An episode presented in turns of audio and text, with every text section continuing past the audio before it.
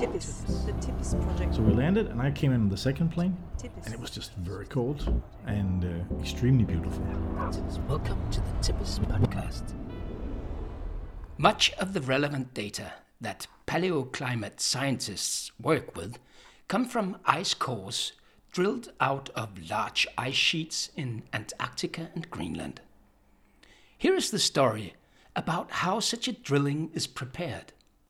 Back in 2015, Sune Olander Rasmussen and colleagues from the Niels Bohr Institute landed on a small ice sheet on Renland, an island off the coast of eastern Greenland. Sune, how did that start?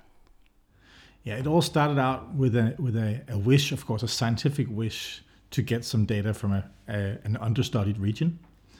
Um, the thing about drilling ice cores from the big ice sheets is that you record a mixture of, the climate and also uh, the height of the ice sheet. So if the ice sheet grows, it gets colder on the top, not because of climate, but just because you are higher up in the atmosphere. Uh, and uh, you want to correct for that in some way. And a good way to correct for that is to go to an ice sheet that can't change height. So we looked for a place where we could find a little ice sheet, which is constrained by the geography, so it can't grow very much, and that would allow us to say that this ice cap, you know, could not, no matter what happened, have been much higher than it is today. So we looked for that, and we found one on the on the East Greenland coast um, called the Renland ice cap. It was was drilled uh, back in the 80s, but uh, we wanted a new core, a longer core, and and we could also measure the things that we can measure today, which are uh, a lot more a lot more advanced. So we prepared that for about a year, and then we um, took a Hercules airplane from West Greenland, where our uh, base logistics bases, to East Greenland, to Mestersvig, a small military uh, airfield. We were the first guests that year, so they cleared the snow off the, the runway for us, and we uh, stayed there for a few days waiting for, for good weather. And then we uh, we went with a, uh, a small Twin Otter airplane um, onto the ice sheet, and uh, we did not know exactly where to where to drill when we left out. So we um, we started with a four-person team, um, a radar technician and a helper, and then uh, a uh, field specialist, I would call him, and driller later, and then myself as the field leader to to uh, to establish a very small camp and then do radar measurements to to figure out what the optimal place to drill the ice core was. The rock bottom underneath the ice is important for where to drill. That's yeah, it's a combination of, of you need a, place where the uh, where the ice flows in an orderly manner, so you don't ruin the layers that you're interested in. So by looking uh, through uh, with with the ice penetrating radar, you can map internal layers in the ice. So a volcanic eruption or a climate change may may may uh, leave a very faint trace in the ice that you can see with the radar. So by running as a, as a snowmobile, a skidoo, back and forth with, with the radar, you can map these internal layers and you can analyze them and you can find a place where you're pretty sure that you can get a relatively long core and you can get one where the layers are not disturbed by flow. So that's your job to point out right that, here. That, that was the first. right here. That was the first job. Yeah. Okay, so, good. So how do you get onto the ice and what did it look like when you arrived there and how, how did you feel about that? You know, it was a pretty uh, eerie experience because we we simply arrived at a white surface where you know there was nothing. So we could only fit two people in the plane, and we were four people, so we had to fly twice. So uh, we, we, we basically just split our gear into the two first people, safety gear and tents, and then the second team with the radar gear and, and the other two people. So we flew in. It was very very beautiful because you you fly along uh, the fjords. Usually when we work in Greenland, we work on the big ice sheet where everything is just big, flat and white.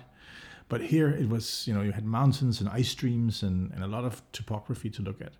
So we landed, and I came in on the second plane and my two colleagues um, had been there for, for about two hours and they put up the first tent.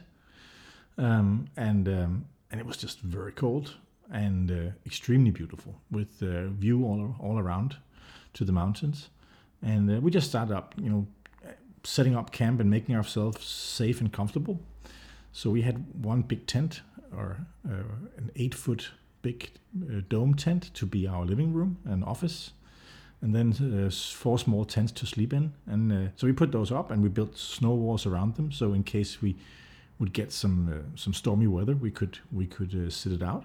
Mm-hmm. What was it like there? What, what time of the year was this? This was late April. Um, So it was uh, very light. You know, the sun would just set in the mid uh, at midnight, uh, for but it wouldn't get dark really. You know, you would get the most beautiful long sunset, and then that would turn into a long sunrise. How did that feel to to watch the airplane take off again and leave you four guys there? Um, I think you know it's that that part I'm used to from the big ice core drillings. The part about the, the plane leaving, you know, and and it just gets it just gets quiet because and, and you know you've been inside or around an airplane for for a while, and you know everything is noisy and busy, and, then you but then you get to this quiet moment, you know, when the plane disappears out of of hearing distance, and then you just like, whoa, you know, we're on our own now, guys and gals um, we better we better make this work. And uh, but you know this was a team of people that we, we knew each other pretty well. You would not send four people in that were new to each other. So we knew each other pretty well, and we had we had our roles. Um, I was like the field leader, cook, um, carpenter. You know, you build you build small things. You know, a shield, a little a little thing around the generator to protect it from the weather. And then later we were building up a, a bigger camp. But in the beginning, it was mostly mostly just sorting out things and putting up tents and organizing cargo. And then we took about five days to do the radar measurements. We took turns because it was so cold that you, uh, after running a few hours on a skidoo, you would simply be so frozen that you would need a break. So we we took turns. And then um, our radar expert he managed to process the data with you know in a camping chair with his laptop computer on his lap inside the tent at minus, uh, 35 degrees, you know? and uh, he managed to to pinpoint the perfect place to drill. So after the first week, we then called the rest of the team in and said, you know, now we know we know where to, to drill. Here here are the coordinates, and then we um, we the rest of the team came in with a slightly bigger airplane because we had then because we were on the ground, we were able to survey the area and make sure that there was a safe landing area for a bigger plane. And then they came in with a, a German Basler airplane, an old DC-3, um, and uh, with much more cargo capacity. And then we started building up the real camp, so the drill camp. So the first was the, the pilot and radar camp, as we call it, um, which was very simple. Um, and then uh, we built up, built up a full drilling camp uh, to drill to 580 meters depth in, in a month. And there we had a cook and a doctor and you know and built up things with plywood and and uh, two by fours and uh, and duct tape. Those are the, the main the main uh, building materials. When you build up things that only have to last for one or two months, it's it's uh, it's a pretty fast process.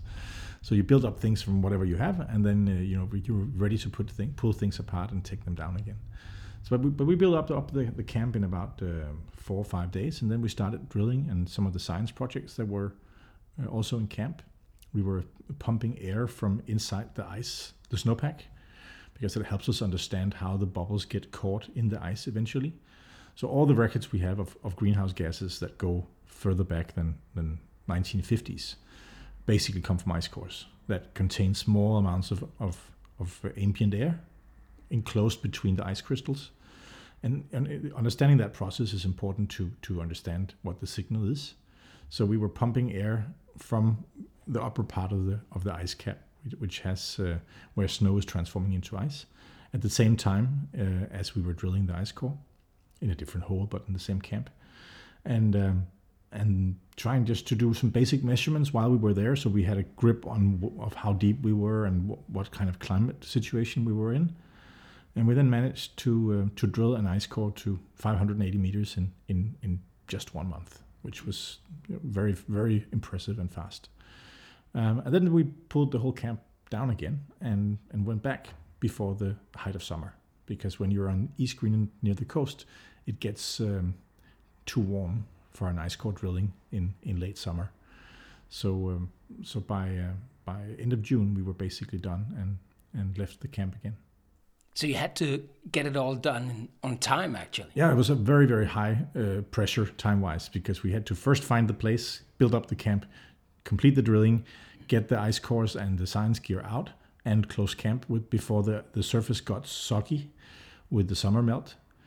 Um, because of, of, of, of recent warming, then in every every year there there is a layer on top which gets kind of soft, and we wanted to avoid that because that gets sticky for the airplanes, and then it starts to be to be to be difficult to get all our stuff out. So we wanted to get out while it was still nice and cold also for the, for the sake of the ice cores, we actually had to bring a freezer to the top of the ice sheet to keep the ice cores cold enough. Uh, so because during the middle of the day, it could get up to around around freezing point, which is too warm for, for an ice core. So we brought a big um, uh, like um, a commercial freezer um, that could be disassembled to an ice sheet and had a generator powering it. It was a, a surreal experience. Um, but uh, it, it ensured that the ice core was cold enough and, and could be shipped back um, in, in good conditions, even though that the temperature was approaching melting point at the end of the season. Mm. You've been in several of these ice core projects, uh, having different roles, I guess, uh, from from each time. Was this one of the more difficult ones, or did this go really smooth? I mean, this was in in a way more difficult because we were more on our own. We had less supply lines from back home, but both because we had great weather and we were you know a little bit lucky, but also to the you know credit of the of the fantastic and experienced team that were that was there. It was actually extremely smooth, and also you know this is the reason why we managed to drill an entire ice core uh, to 580 meters in, in a month. So it, in in a way it was it was easier because we were all there for the same reason. When you go to some of the big projects, there are many associated programs that are there at the same time, and they sometimes compete a little bit about resources and you know who gets to do what. But here it was a small team of 11 people, and we were all there for the same reason, and everybody was extremely helpful in, in making sure that whenever somebody needed a hand with something, you know, you wouldn't even have to ask. Somebody would already be standing next to you, ready to help. So in that way, it was a, it was a different but an extreme, extremely positive uh, experience. People are always helpful in the field, but there there there are sometimes a lot of agendas at the same time, and it, it, people may not have an overview of what is going on, and you know, so so you may not get the help that you need, not because people are not willing, but because it's such a complex operation. But this was much simpler. Eleven people in the same place, shared goal, and and we just got the got the got the stuff done. Mm, what about the scientific goals? Have you met those, and uh, uh is the work still ongoing? So yes and yes, uh, we have met met the scientific goals already, some of them, and we're working on on on extending the analysis. But it's it, it looks good. I mean, it looks we got an ice core of very high quality and good data from a, a from the region we wanted and we can use this data to constrain the how much the, the, the height of the ice sheet has changed, and therefore we get a, we get a, a climate record that is more clean, you could say, than than uh, than most other records, and we can then use that record to calibrate all the other records we have from all the other ice core drillings, and try to separate what is climate change and what is height change of the ice sheet. So you can get even more uh, precise estimates. Yeah, we can basically we use this small record as a as a tool to understand the longer records from the three kilometer long ice cores from central Greenland. So in that way, they supplement each other uh, very nicely. We get a, we get in this case we got a, a record from a place which is you know very close to the sea compared to the big ice cores, which makes it more sensitive to changes in sea ice. And we got this uh, kind of a calibration tool height wise, so we know how much the, the the big ice sheet can change. So, so in that way, it's it's uh, complementary to the big projects, um, and uh, and helps us understand some of the factors that complicate analysis of the of the long ice cores from the rest of Greenland. TiPES. The TiPES project has received funding from the European Union's Horizon 2020 Research and Innovation Programme under grant agreement number 820970.